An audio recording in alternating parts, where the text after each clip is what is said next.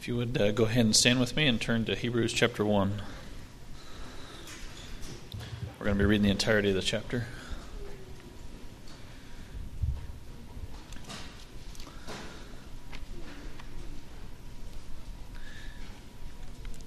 In the past, God spoke to our ancestors through uh, the prophets at many times and in various ways. But in these last days, He spoke to us by His Son, whom He appointed heir of all things and through whom also he made the universe. The son is the radiance of God's glory and the exact representation of his being, sustaining all things by his powerful word.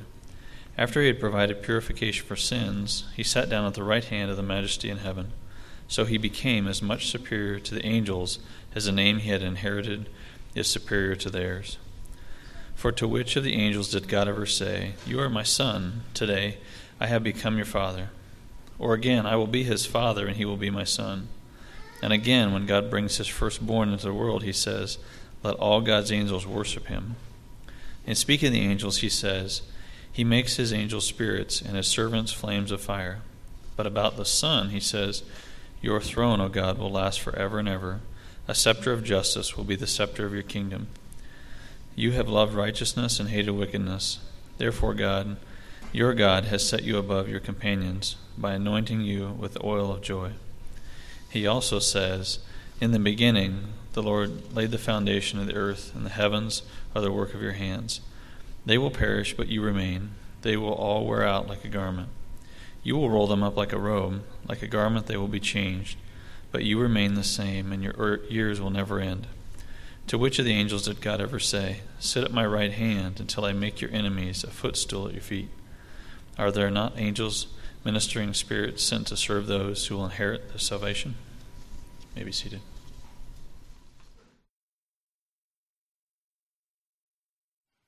I want to ask if you would to join me in a word of prayer as we begin uh, looking and picking up where we left off last week in the book of Hebrews, chapter 1. Let's pray.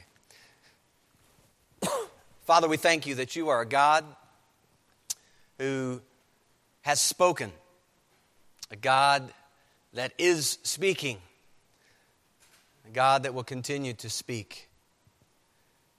Father, you are the great initiator.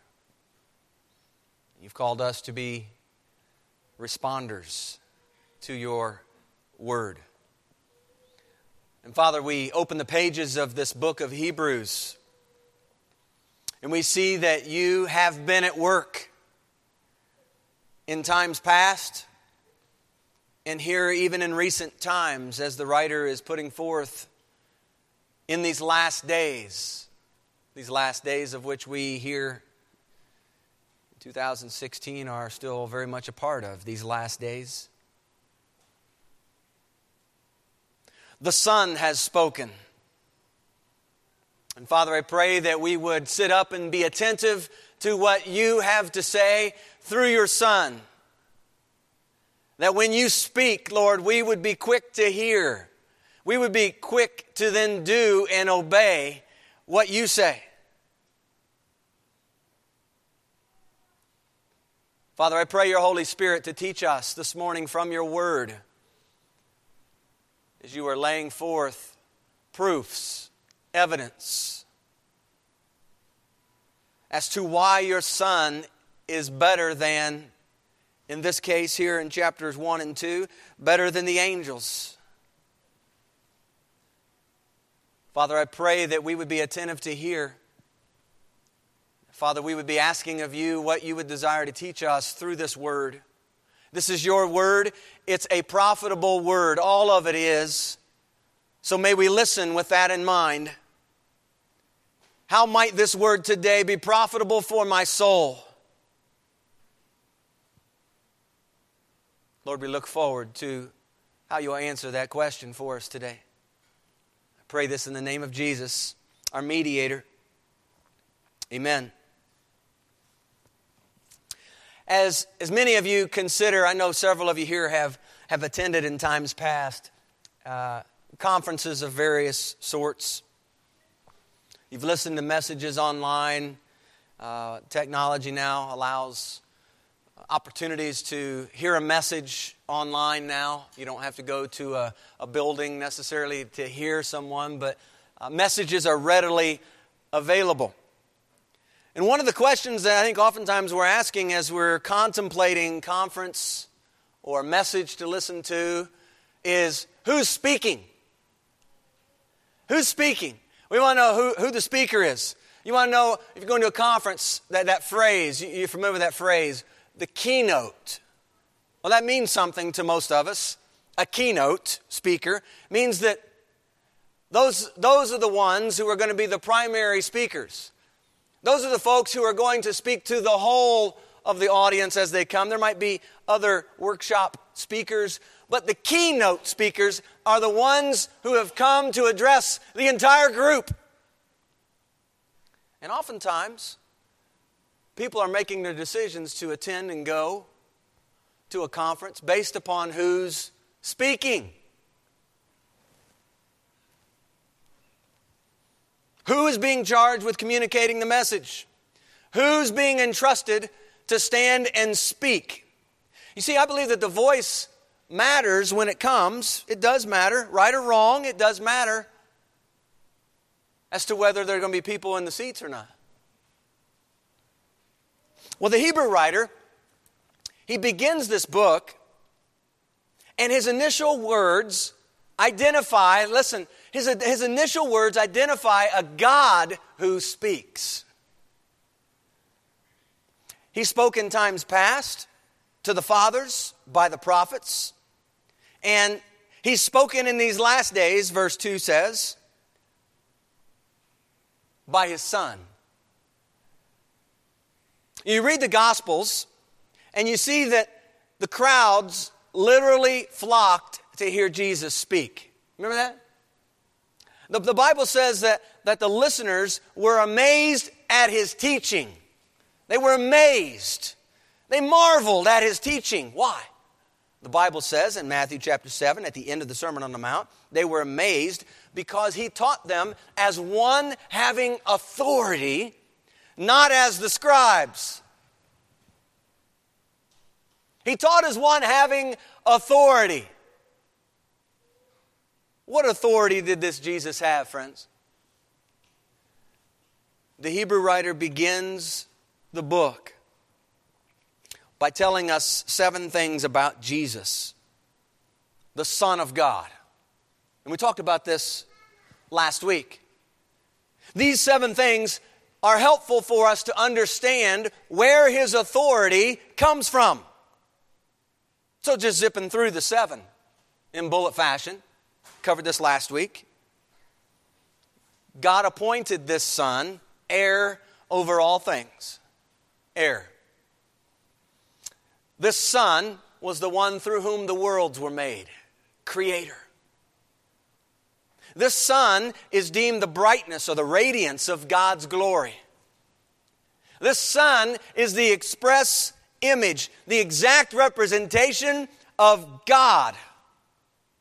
We talked about how God is spirit, He's invisible, and He sent Jesus, His Son, to be the exact representation. So if people wanted to know who God was, all they had to do was check out Jesus.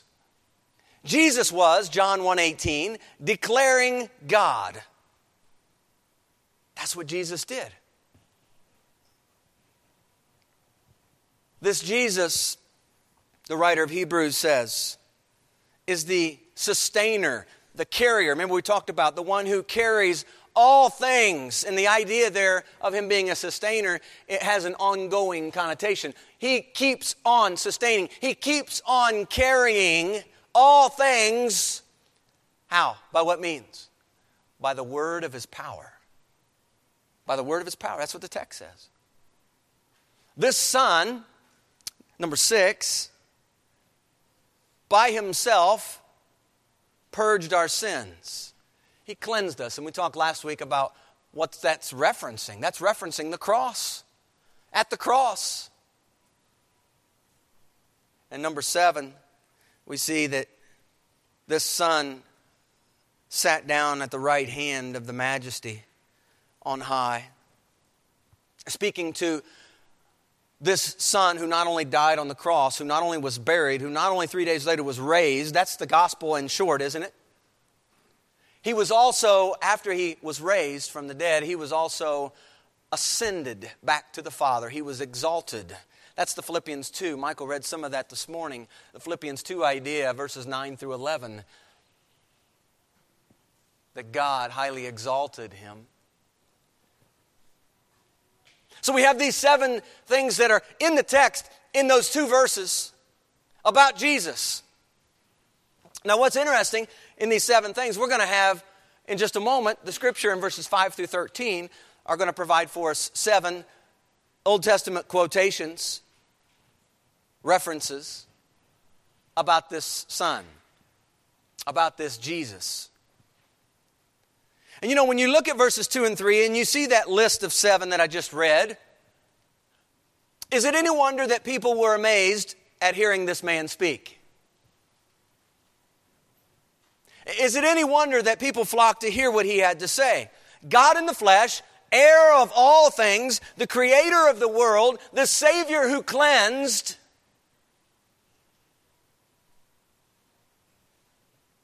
As we know, there were some who didn't believe he was any of those seven we just read. Some believed him to be but a man. Some, the Bible says, stumbled over the stumbling stone. Who was the stumbling stone? It was Christ. They stumbled, they missed him.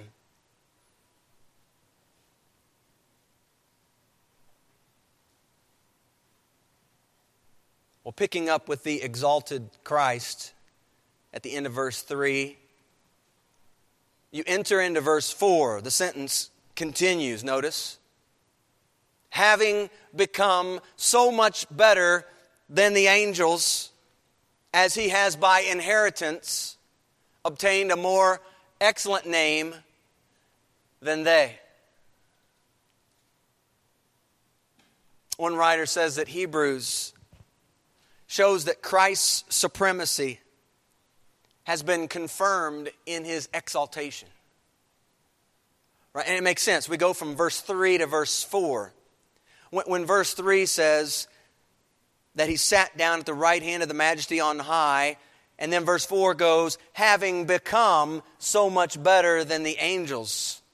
There's a connector. I want you to see there's a connector between 3 and 4. They're not disjointed, they're connected. And actually, we're going to see that 4 is going to be connected with 5 through 13 as well. The exaltation of Christ seems to be the, the peak or the tip, if you will, of how it is so that, that this Son could be deemed so much better than the angels. And so, what we have in 5 through 13 is really a biblical explanation of the Son who is deemed better than the angels. Now, before we proceed in the text, I'd like to confront a perception that very well may be present here in this place. A perception that might be right here in your minds as you open and read this text. For many of you, I would venture to say that there's little need to wade through the seven Old Testament texts in order to prove that Jesus is better than the angels. If I was to ask you this morning and say, Is Jesus better than the angels? I don't think you would need me to run through a list of Old Testament quotations before you would say, Yeah, I, I believe he's better than the angels. I, I really believe many of us here would say, Yes, I believe he is better. I don't need all these seven quotations. I already receive and know that he's better.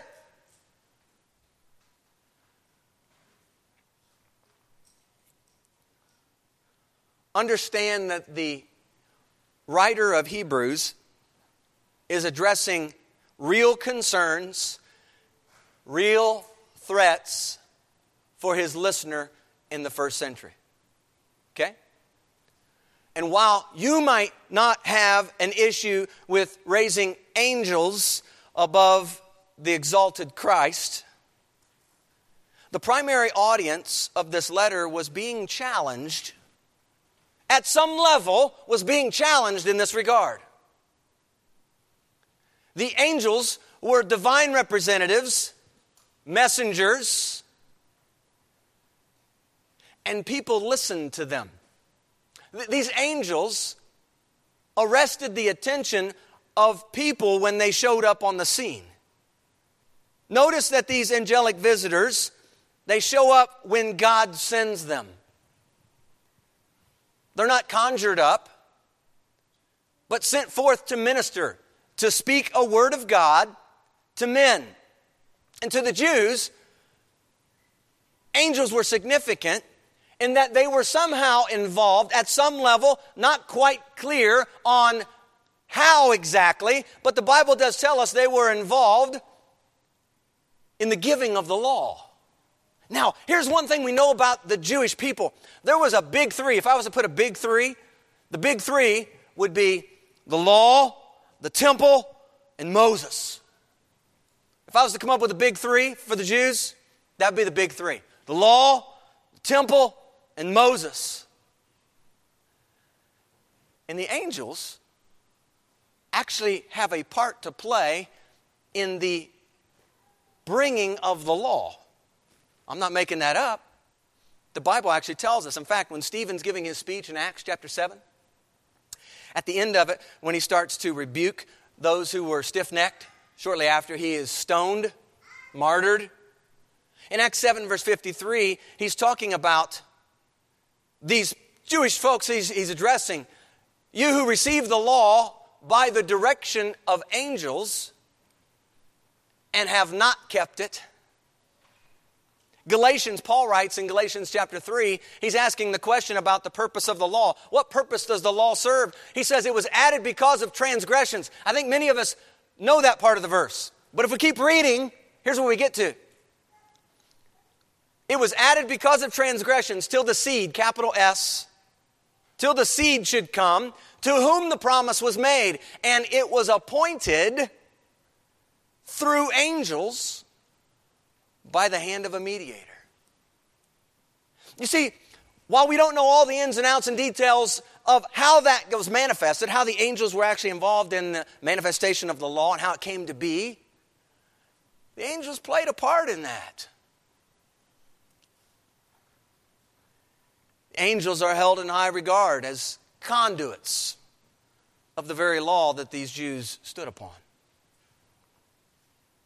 Kent Hughes, in his uh, commentary, he, he writes, he says, Some of the Jewish believers to whom he was writing were in danger of compromising Jesus' superiority and lapsing into Judaism.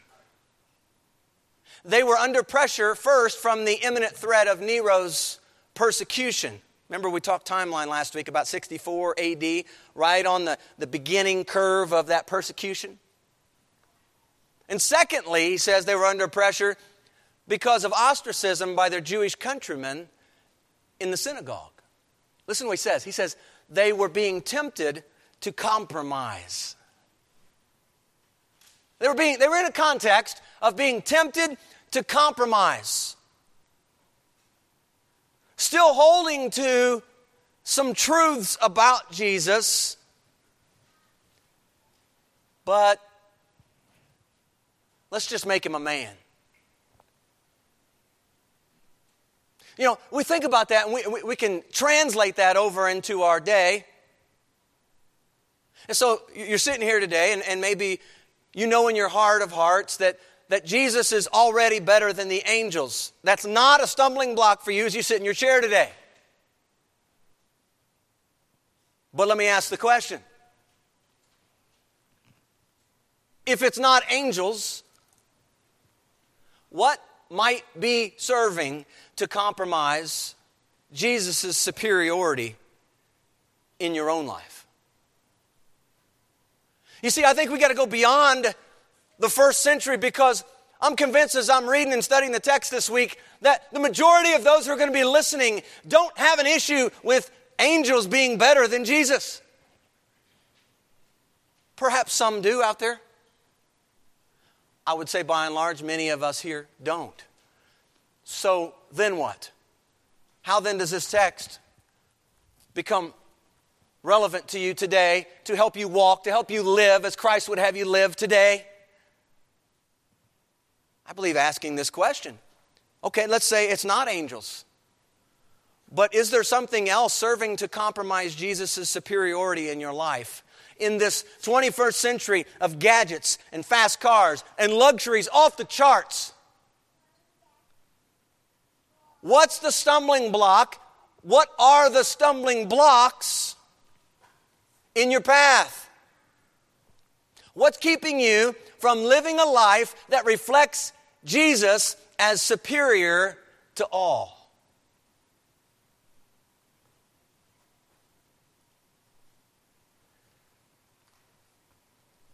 Hughes goes on and he describes what he calls this, this daily tension. This daily tension that comes with holding to the superiority of Jesus in all things. I mean, think about it. If Jesus is superior and you believe that with all of your heart, how does that get expressed in how you live? How does it get expressed? The daily tension may come at your workplace where you are more concerned about the company policies than being a witness Christ has called you to be. The daily tension may come inside your own home where the busyness of schedules, the agendas crowd out the solitude and the stillness and the quietness of hearing God's voice. For a people who bear the name Christian, it's hard to tell sometimes whether Jesus is superior or not.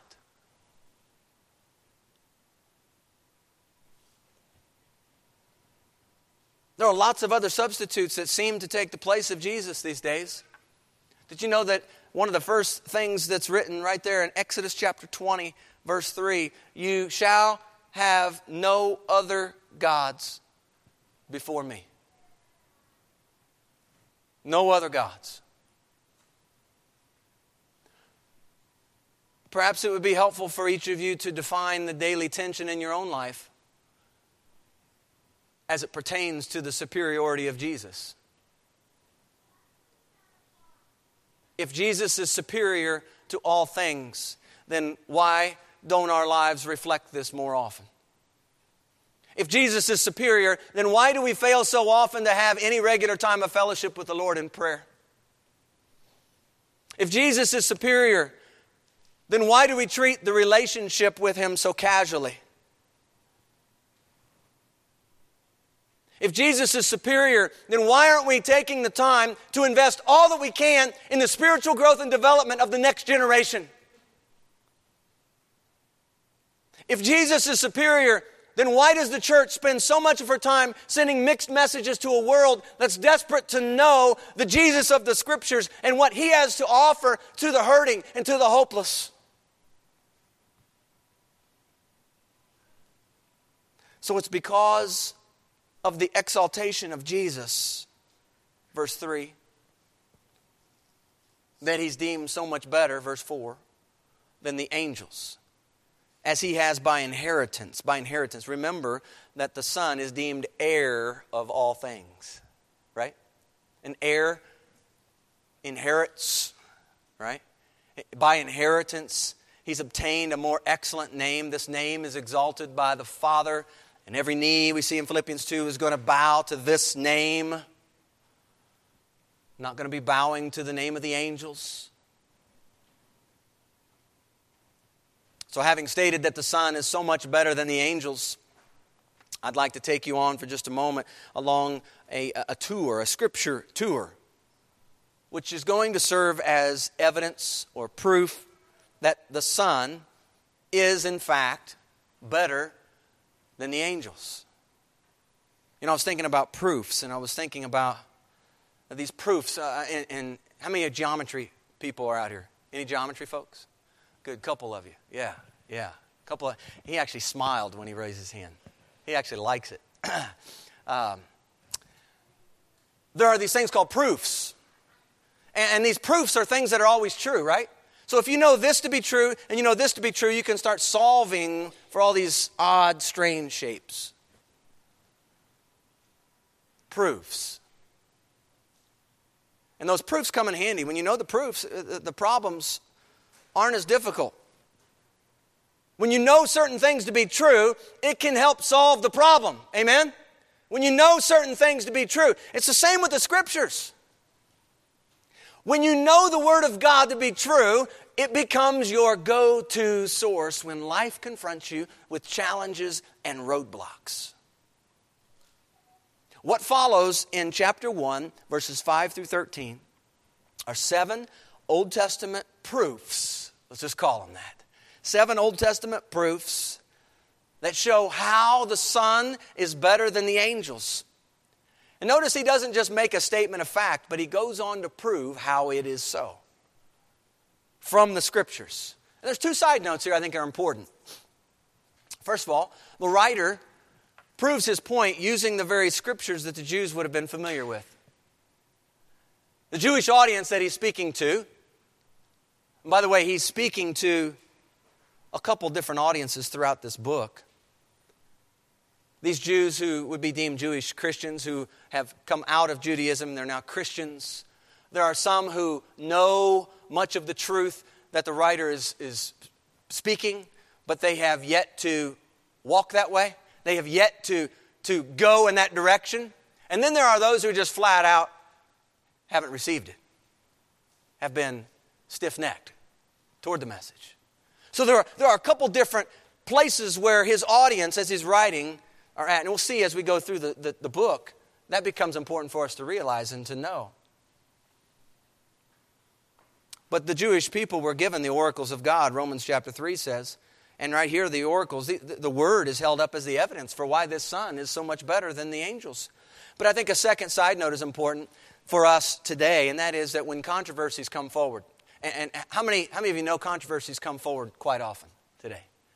Have you heard a controversy this week? There's always a controversy here. It's, it's sometimes daily. Depends on how, how glued in you are to, to news. Because there are certain people who think that certain things really deemed to be news. It's not really news. But controversies abound, don't they? Controversies. And so when controversies come forward, it's always best to turn to the Word of God for your answers. What does the Word say?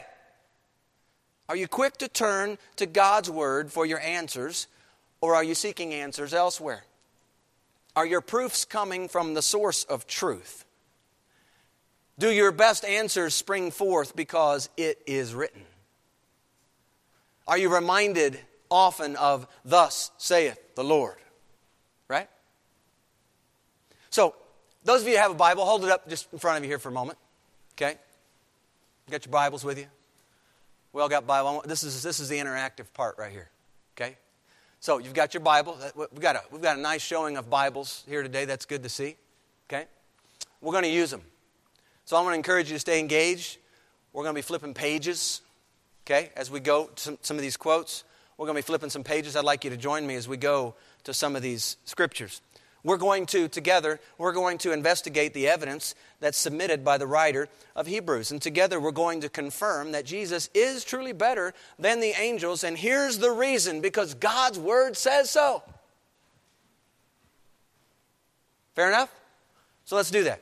So, first, there's five things we're going to run through here as we go through these seven scriptures. It's to, they're going to give us five things for us to consider and to jot down to make sure we have some anchors about who this Jesus is. He's better because, right? And we're going to give you five of them. He's better because. Jesus is better than the angels because, number one, Jesus is God's Son. Jesus is God's Son. That's the first reason. He's better than God's Son. How do we know that to be true? Verse 5 For to which of the angels did he ever say? Notice that the last quote 2 in verse 13 is prefaced in a similar fashion, but to which of the angels has he ever said? Get the introductory remark. The introductory remark or introductory question is phrased in such a way that would lead us to believe that what he's about to share isn't for the angels. This is not something he said to the angels. We can pick up on that. Cues in the text. Okay? Jesus is God's son. For to which of the angels did he ever say, to, You are my son? Today I have begotten you. Now, that comes from Psalm chapter 2. Um, many of these references actually come from the book of Psalms. Okay? Psalm chapter 2 is, is deemed a messianic psalm in many ways. You are my son. Today I have begotten you. He's talking about his uh, ruling with an iron scepter. At the end of the psalm, he's talking about how important it is to kiss the Son lest he be angry and you perish when his wrath is kindled but a little. You see, that's all it takes for God just a little bit of wrath.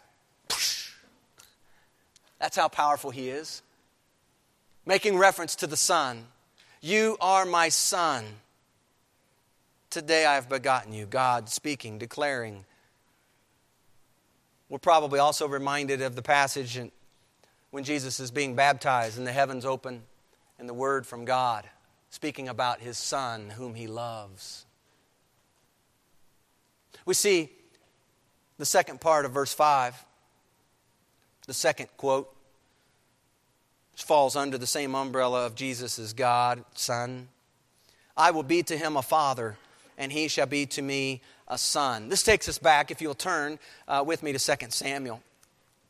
2 Samuel, another wonderful passage of Scripture. 2 Samuel chapter 7. And in 2 Samuel chapter 7, begin reading at the end of 11. The Lord tells you that He will make you a house. Now, this is context. Nathan is speaking to David as a result of what God spoke to Nathan. Nathan, remember, is a prophet, right? And Nathan is going to God, excuse me, going to David on behalf of God to tell David that the house of God that David thought about building is going to not be built by David, but the house is going to be built by his son, Solomon. Okay, that's the context. And so he says, The Lord tells you, He will make you a house. When your days are fulfilled and you rest with your fathers, I will set up your seed after you, who will come from your body, and I will establish his kingdom.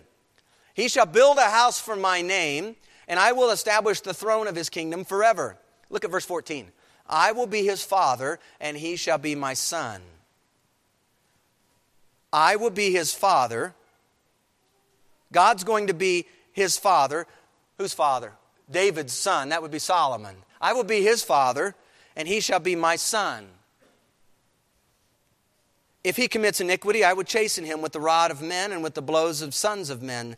But my mercy shall not depart from him, as I took it from Saul, whom I removed from before you. And your house and your kingdom shall be established, how long?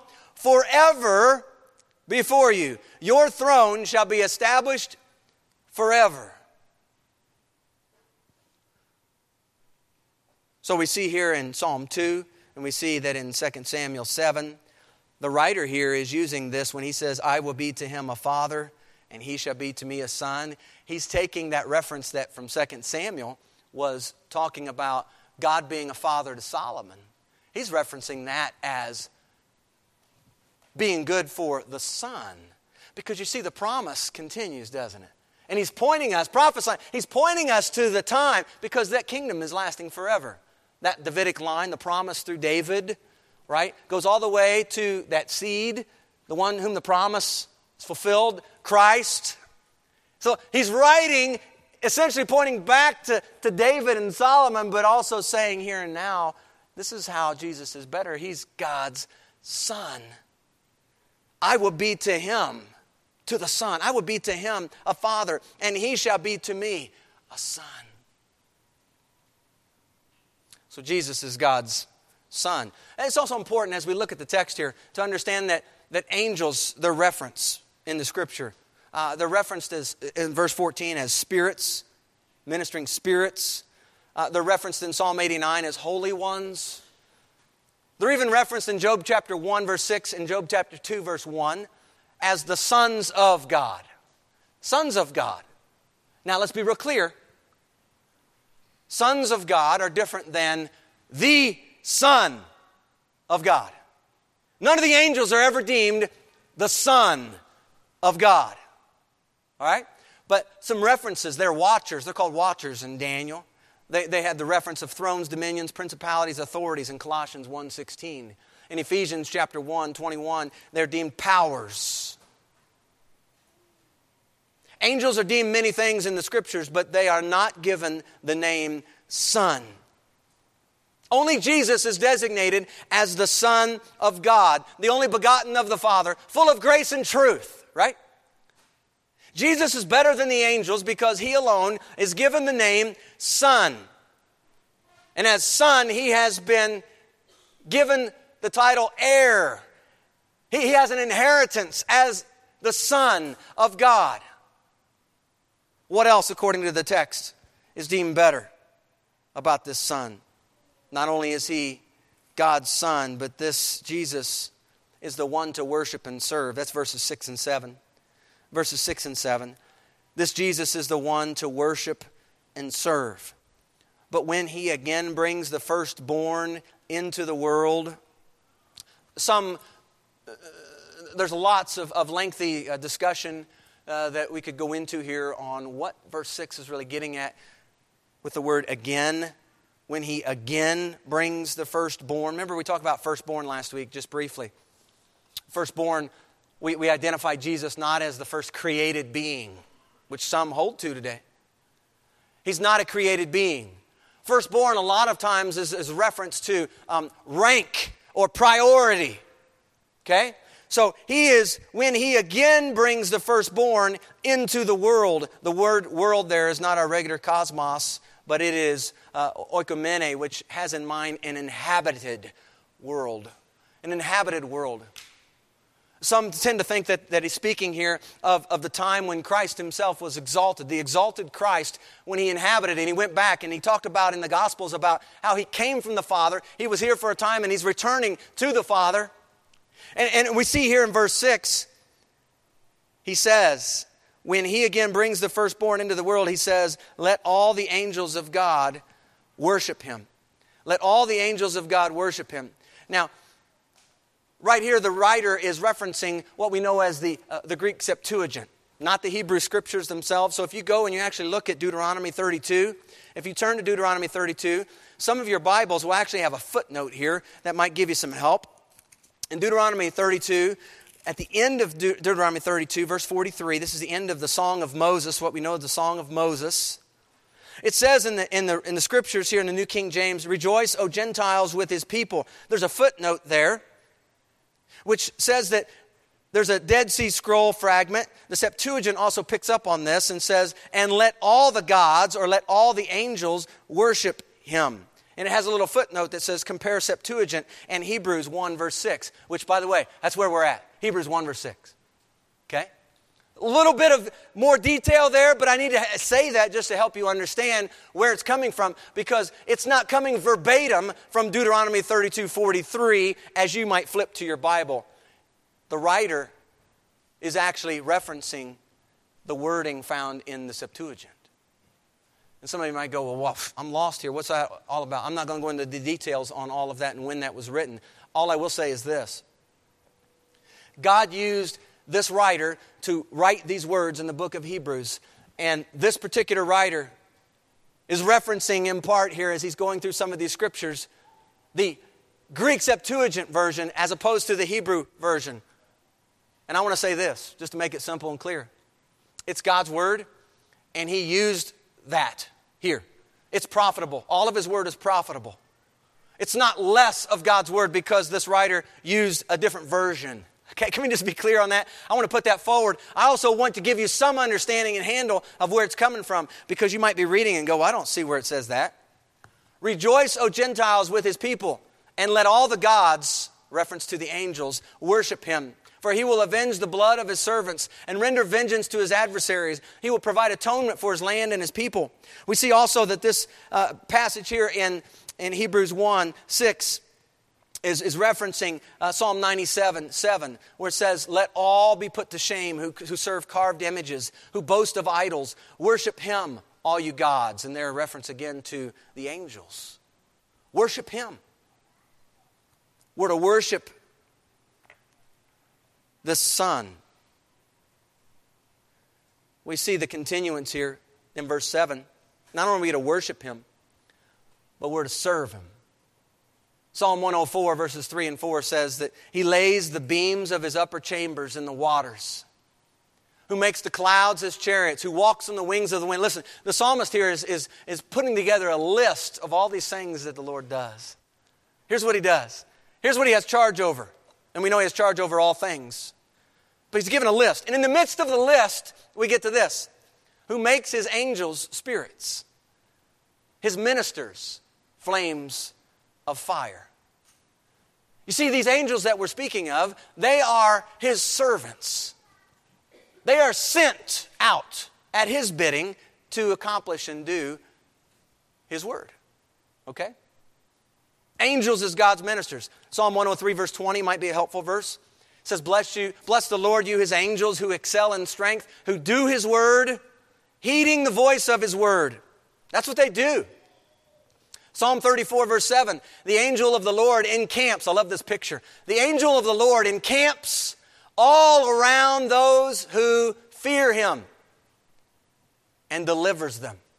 You might remember the Old Testament story in 2 Kings chapter 6 where Elisha, and remember, and his servant, and they're surrounded, and the servant's worried. Oh, and Elisha prays. And remember, they looks at me, he says, Lord, allow him to be able to see. And all around he sees chariots, fire, and horses.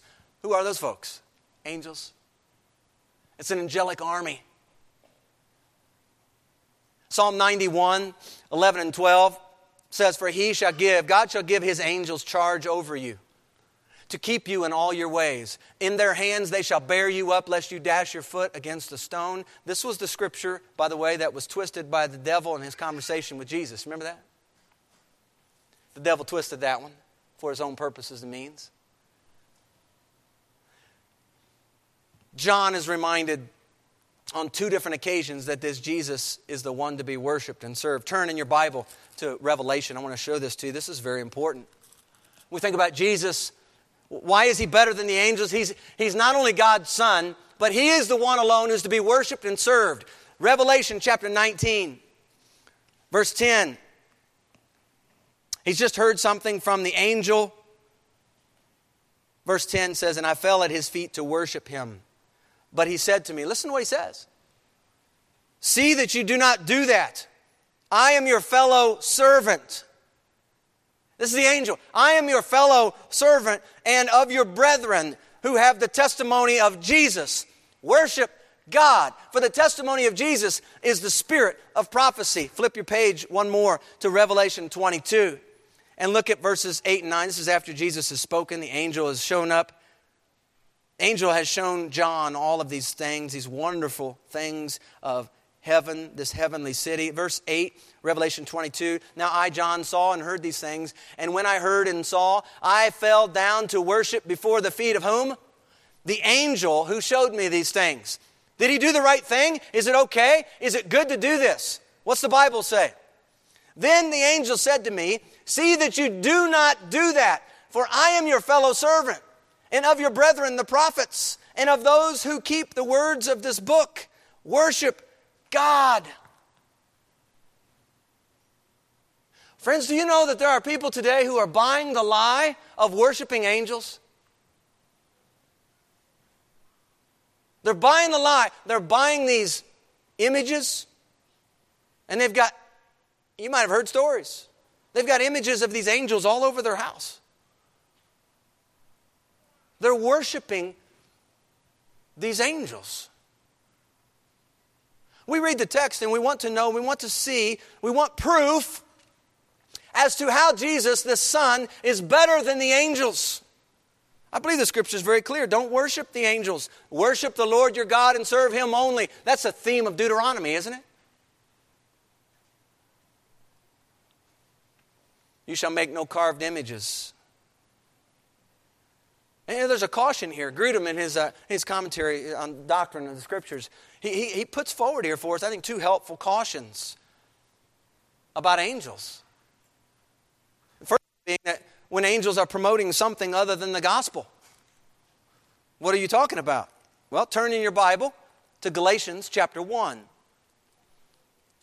Galatians chapter 1. In Galatians chapter 1, Paul, right out of the gate, jumps to the issue. Some were help, some, there were some turning them away from the gospel, turning them away to another gospel, which was really no gospel at all, Paul says. Okay? Verse 7 says, But there are some who trouble you and want to pervert the gospel of Christ. Look at verse 8. But even if we or an angel from heaven preach any other gospel to you than what we have preached to you, let him be accursed. Second Corinthians, couple that with what we see in Second Corinthians about a caution, about a, just a big picture understanding and a handle on these angels. Second Corinthians chapter 11, verses 14 and 15.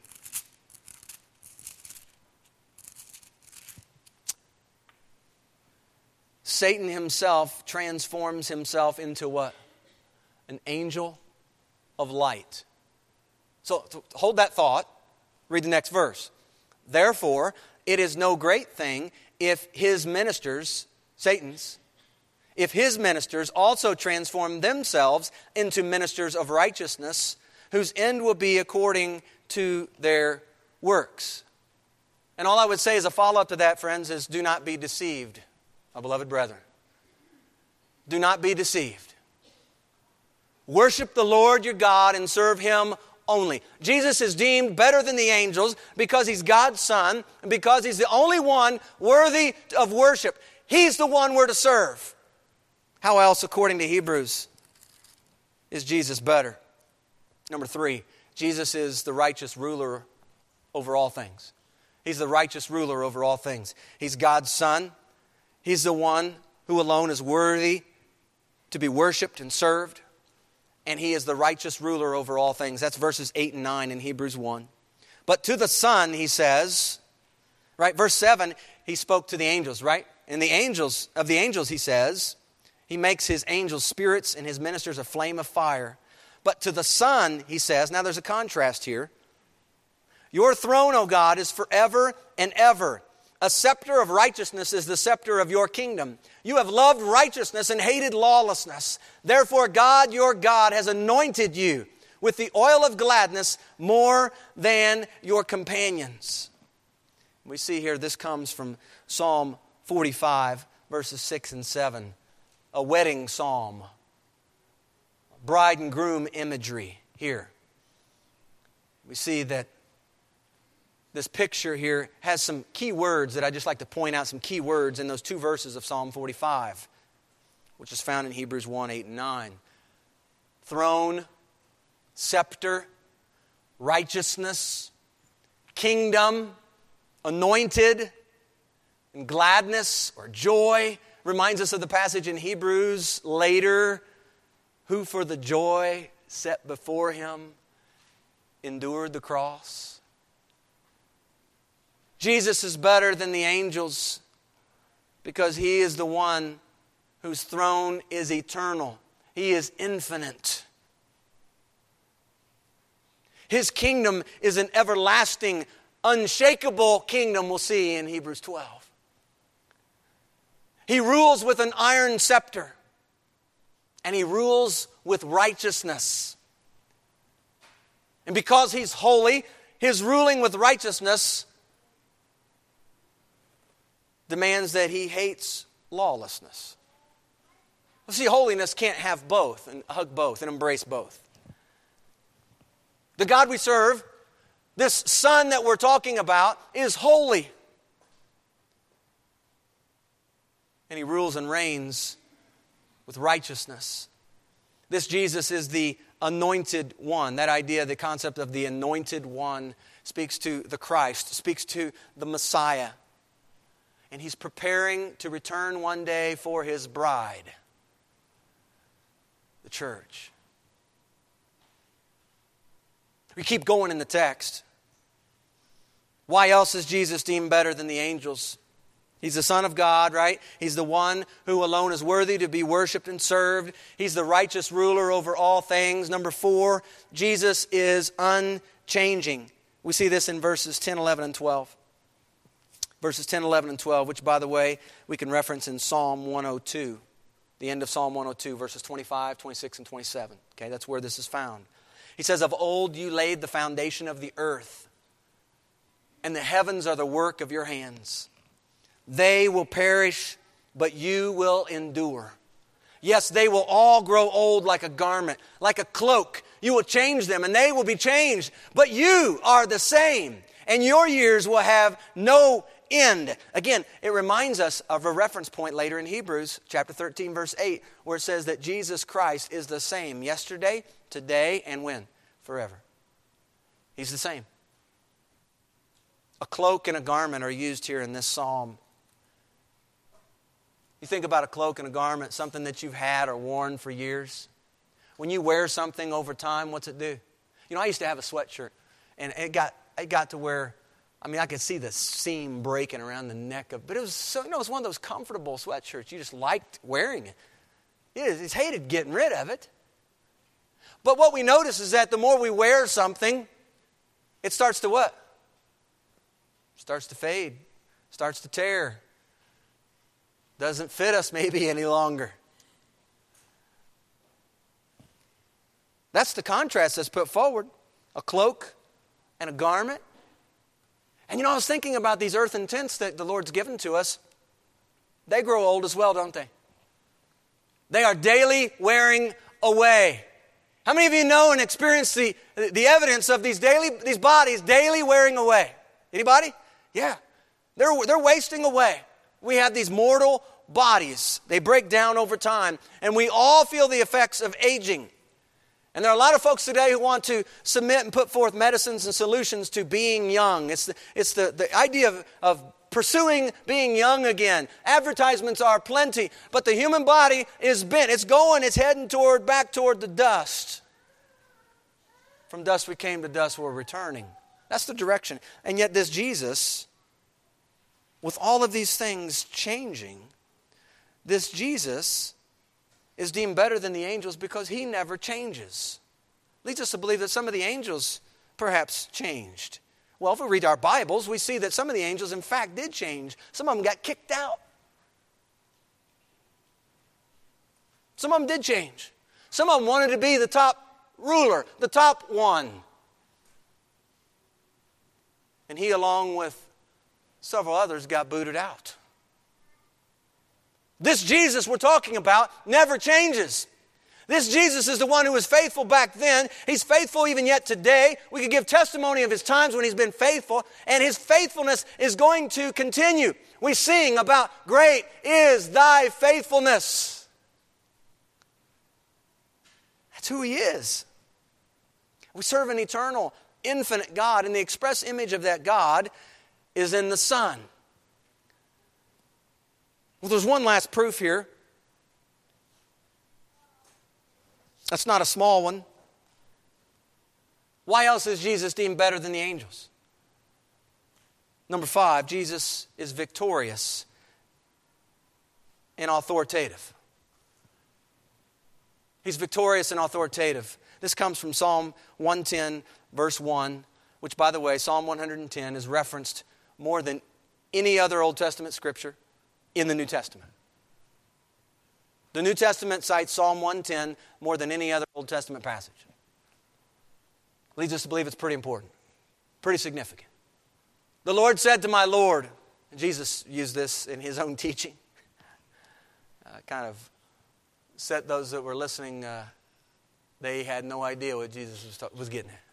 They didn't know where he's going, they didn't give him an answer.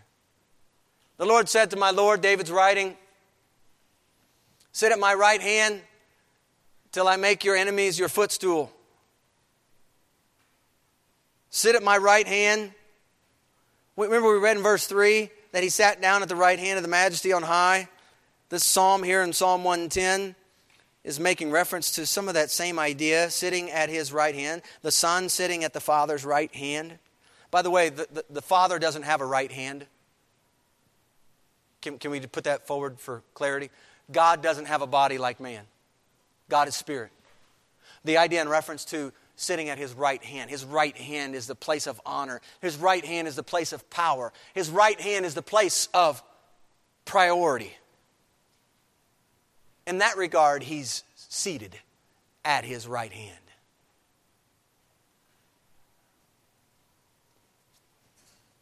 We sing the song, Victory in Jesus my Savior forever. This Jesus is victorious, He's authoritative. Then we get to 114, which ends what we know as chapter 1. Obviously, the, the chapters and verses weren't there in the original, right? But it ends for us today as we're looking at chapter 1. It ends what we know as chapter 1. What we're going to see, this is pretty interesting to look at and to know. From chapter 1 all the way really to the end of chapter 2, verse 18, he's going to continue this discussion. He's not done talking about the angels here. But it's broken down into scopes or segments. Next week, we're going to get to the first four verses of chapter 2. And then we're going to get to verses 5 through 9. And then we're going to, then we're going to touch on 10 through 18 because the message they're communicating, he keeps adding details for us. Details that are good for us to take in one Sunday at a time. 114 says, Are they not? He's talking about the angels. Remember the question in verse 13 To which of the angels has he ever said? He's not said that to the angels, he's only said that to his son. Sit at my right hand. Verse 14 Are they, the angels, not all ministering spirits? Ministering, serving spirits sent forth to minister or serve. So they're ministering spirits sent forth to serve or minister in what way? What capacity? For those who will inherit salvation. Now, I, I believe there's a word here in closing for the listener, not just for his first century listener, but for you today. His angels have a place and serve a purpose and have a function. They're ministering spirits, servants of the Most High God, missionaries of sorts, sent out by God to serve on behalf of those who will inherit, that's a future, those who will inherit salvation. Now, this is good news. This is good news for us here. Okay? The angels are at God's disposal and they are working for our good as God deems fit. Now, whether it is true, as some would like to hold to, and some perhaps press further than sh- they should, of whether God has an angel for every little one. Jesus references that the Gospels, the angels watching over and providing care. One thing's for sure we do know about angels they provide protection. Psalm 91 11. They provide guidance. Psalm 19, verse 7, excuse me, Genesis 19, verse 17. I'm going to give you the references and you can look them up. These angels provide encouragement. Gideon, the story of Gideon in Judges chapter 6, verse 12. Angels provide deliverance. We see in Acts 12, verse 7. Right? They helped in the uh, Peter being brought out of prison. We see angels serve as enlightenment Matthew chapter 2, 19 and 20, when the, the angel showed up to Joseph and said, Hey, now it's safe for you to go. It's safe for you now to travel. Herod's dead. He's no longer. Gave him information. The angel did. The angel in Luke 22, verse 43, empowers, gives him empowerment. Remember Jesus when he's in the garden? Who came and ministered to Jesus? The angels did. Numbers 22, verse 32, an, an incredible story and account there of Balaam, Balak. The angels also serve the purpose of rebuke. And in Acts 12, verse 23, in the story of King Herod, the angel of the Lord shows up to discipline.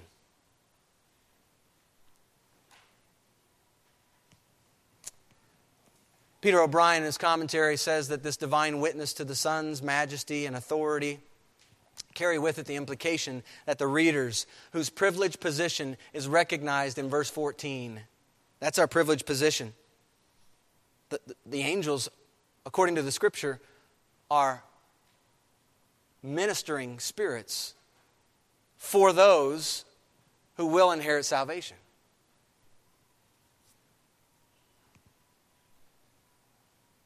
Therefore, we ought to acknowledge His glory. We ought to put our confidence in this Son who is better.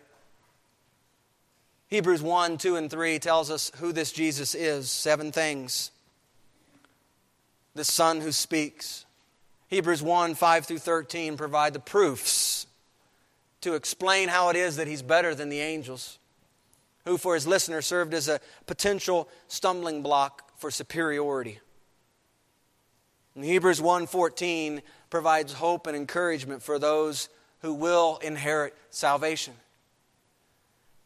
See, because the angels serve as a great, as great purpose for ministering to the needs of the brethren. But they are not the Son of God. They are not to be worshiped and served. They are not the righteous ruler over all.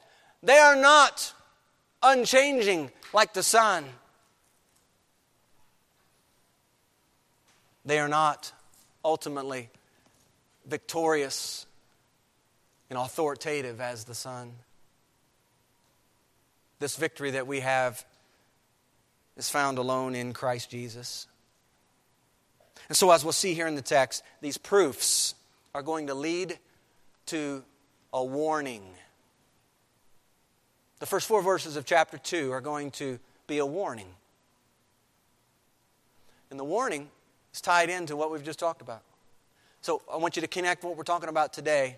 Hold on to it, simmer on it, pray about it, and bring those thoughts and ideas with you next week because there's going to be a follow up warning. We've essentially gotten an expl- explanation, an, um, an ex, uh, a biblical explanation, if you will, in the scriptures. And now there's going to be an exhortation that's going to come in the first four verses. Just to pique your curiosity, I'll read verse 1.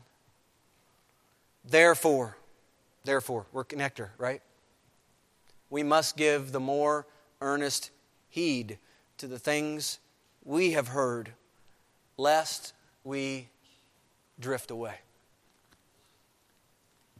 Let us not drift away. Instead, let's hold to who this Jesus is. Let's understand that when he speaks, he's the one that we would desire to listen to, that our heart would be desirous to hear from. This Jesus is better than the angels. And I want to go back and challenge you one last time before we close in prayer. I realize that for many of you, the angels aren't the stumbling block for you as they were perhaps for the first century listener. What's that daily tension, though, for you that's there in your life? That's a, an obstacle for Jesus' superiority. If Jesus is superior in your life, what is it that's blocking that in your life? It may not be angels, but between you and the Lord, perhaps it would be helpful and good for you to spend some time to see. Just as David did at the end of Psalm 139. In fact, let's close right there Psalm 139. Because I think it's appropriate to what we're talking about. Psalm 139 Search me, O God, and know my heart. Try me and know my anxieties, and see if there is any wicked way in me, and lead me in the way everlasting. Let's pray. Father, you have given to us your word of truth. I pray for each one of us here that this word would be our go to source when we have questions Instead of trying to go elsewhere and talk to different people and get opinions and check out the latest polls, Lord, we would be quick to turn to your word. We see, Lord, here in the text today that you have defined for us and shown in your word who this Jesus is, who this Son is. You've given us seven pictures of who your Son is. These seven anchors. May we, as we go through the book of Hebrews, may we constantly find ourselves going back to chapter 1, verses 2 and 3, holding fast to the anchors of who this Son is.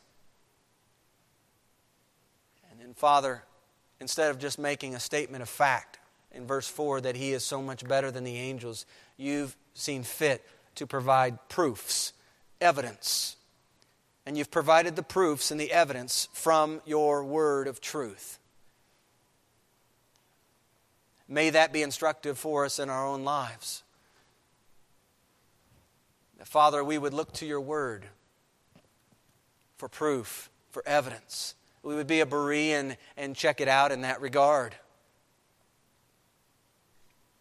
Father, may we rejoice in the last verse that we covered today, knowing that these angels, while they are not better than the Son, the angels are ministering spirits that are sent forth for our benefit, for those who will inherit salvation. So, Father, we rejoice that you love us, that you care for us in such a way to provide and protect and guard minister to us. You, this is just one other way that you care for us. And so, Father, we say thank you. We thank you for your goodness in this. Pray, Father, that we would keep at our heart who you are, who your Son Jesus is, and the role and the ministry of the Holy Spirit who abides within us, who have a relationship with Jesus Christ. Father, we thank you that you are a mighty God. And I praise you that your Son came down here to earth and he ministered to those and he spoke with authority.